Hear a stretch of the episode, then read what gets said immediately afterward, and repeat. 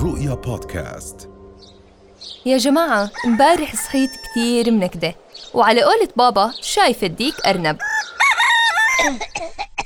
مش مهم الأسباب، إحنا هيك شعب بصحى مش متذكر مين هو وليش موجود على كوكب الأرض، وكأنك كنت بتتطاوش بالحلم. في هاي اللحظة تذكرت جماعة التنمية البشرية اللي بيدخلوا عليك بيحكولك اتنفس من قلبك وشهيق وزفير، وتأمل في الطبيعة الخلابة، وانسى انك عايش بغابة، وشوف السما فيها نجوم، واضحك كأنك سمعت دعابة. المهم، لا انت بدعابة ولا حواليك طبيعة خلابة، ولو طلعت من الجو على طول رح تقرصك ذبابة. بكفي قوافي يا انصاف، وادخلي على الكتاب عشان أعزائك المستمعين مستنين. كتابنا اليوم بعنوان مميز بالأصفر. الكتاب للكاتب جاكسون براون الابن، وهو كاتب أمريكي مشهور. بنقدر ندرج مؤلفاته تحت عنوان التنمية البشرية والتوعية بشكل عام. انولد جاكسون في مدينة تينيسي سنة ألف وتسعمية وأربعين، وقبل ما يدخل في مجال الكتابة كان يشتغل في واحدة من وكالات الإعلان بمهمة مدير فني.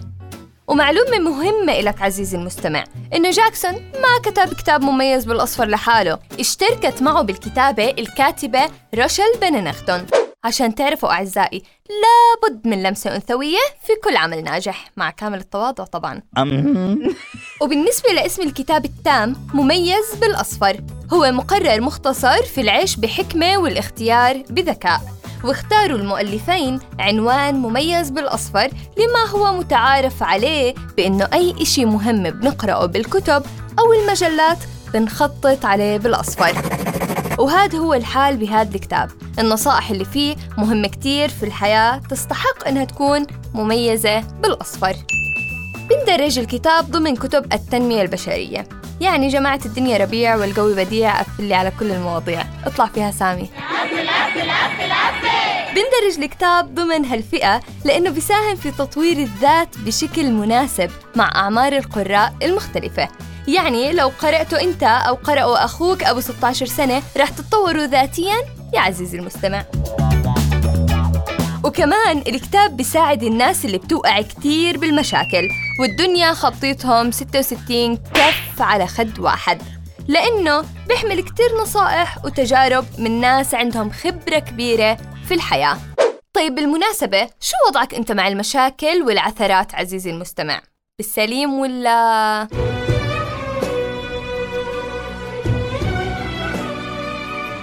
المهم يا عزيزي، اللي بيميز هذا الكتاب هو أسلوب الترقيم اللي اتبعه المؤلفان، فالنصائح والحكم والقصص والاقتباسات كلها مرقمة.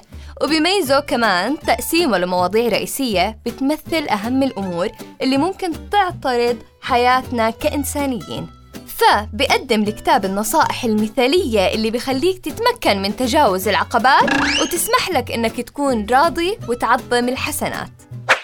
أما محاور كتاب مميز بالأصفر يا عزيزي المستمع، قسم المؤلفان كتابهم لمحاور رئيسية بتساهم تخليك تعيش بحكمة وذكاء، وتتجنب المشاكل والضغوطات. بس هاد لا يعني إنك ممكن تبطل طفران بعد أول يومين بالشهر، ولا يعني إنه الجراح تغتفر، وإنه الحياة وردية وإنت عايش كل يوم فل وقمر. كم داون يا صاحبي المستمع. المهم، الكتاب شبهوا كتابهم بصف المدرسة، إنه ما بيسكر أبداً ولا بتقيد بعدد طلاب معين، وبيستقبل كل حدا بده يتفوق في امتحان الحياة. شكله يا أعزائي ما عندهم في بلدهم حدا بهرب من المدرسة زي حالتنا. أما فصول الكتاب يا أعزائي عددهم ستة، وهم الإحسان، وحكوا عنه باختصار: ليس هناك فعل إحسان يضيع مهما كان صغيراً، هذا العالم أكثر توقاً للحب والتقدير من الخبز.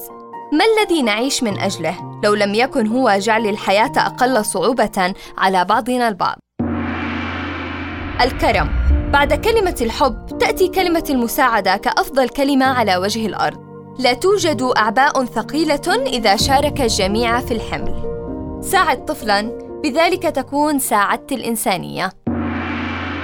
المتعة البسيطة، لا تتردد في استخدام مواهبك. أغنى الناس هو من يرضى بالقليل. اجعل في قلبك مكاناً سرياً دائماً تحتفظ فيه بالأحلام. التوجه الذهني. الحياة هي ما نصنعه بأنفسنا، كانت كذلك دائماً وستظل كذلك أبداً. في الليل أسلم أمري إلى الله فهو الذي لا ينام أبداً. السعادة معدية، كن ناقلاً للعدوى. زي ما أنا بسعدكم أعزائي المستمعين.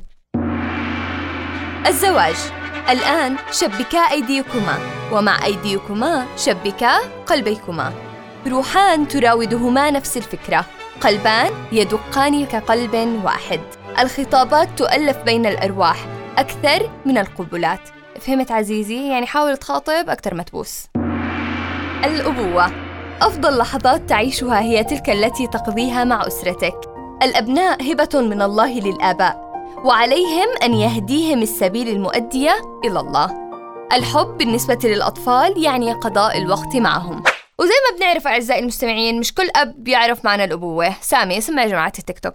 كل يوم أروح سكران، أمي تبكي وأبويا حيران، وأنا مش شاغل دماغي. وأخيراً يا عزيزي المستمع، يا صديقي الصدوق، بدي أحكي لك هلأ عن أهمية هاد الكتاب إلك لو قرأته. تكمن أهمية الكتاب بتسليط الضوء على تفاصيل حياتية يغفل عنها كثير من الناس لكونها اعتيادية يمارسها الناس في حياتهم اليومية. فالكتاب يبرز أهميتها ويقدم نصائح ملائمة لكل منها، كما أن النصائح والتجارب الوارد ذكرها في الكتاب ليست كلاماً إنشائياً، وإنما هي مقتبسة من الواقع المعاش من خلال أشخاص مختلفين في أنماط تفكيرهم وأماكن عيشهم وتوجهاتهم. وهذا الاختلاف الحاصل بين أصحاب التجارب الأصلية يسبغ على الكتاب شيئاً من المصداقية في طرح مسائله. وهلأ عزيزي المستمع، شيل سماعاتك وارجع لحياتك، وزي ما بيحكوا أصحابي اللبنانيين، ما عليه بيب بتقطع.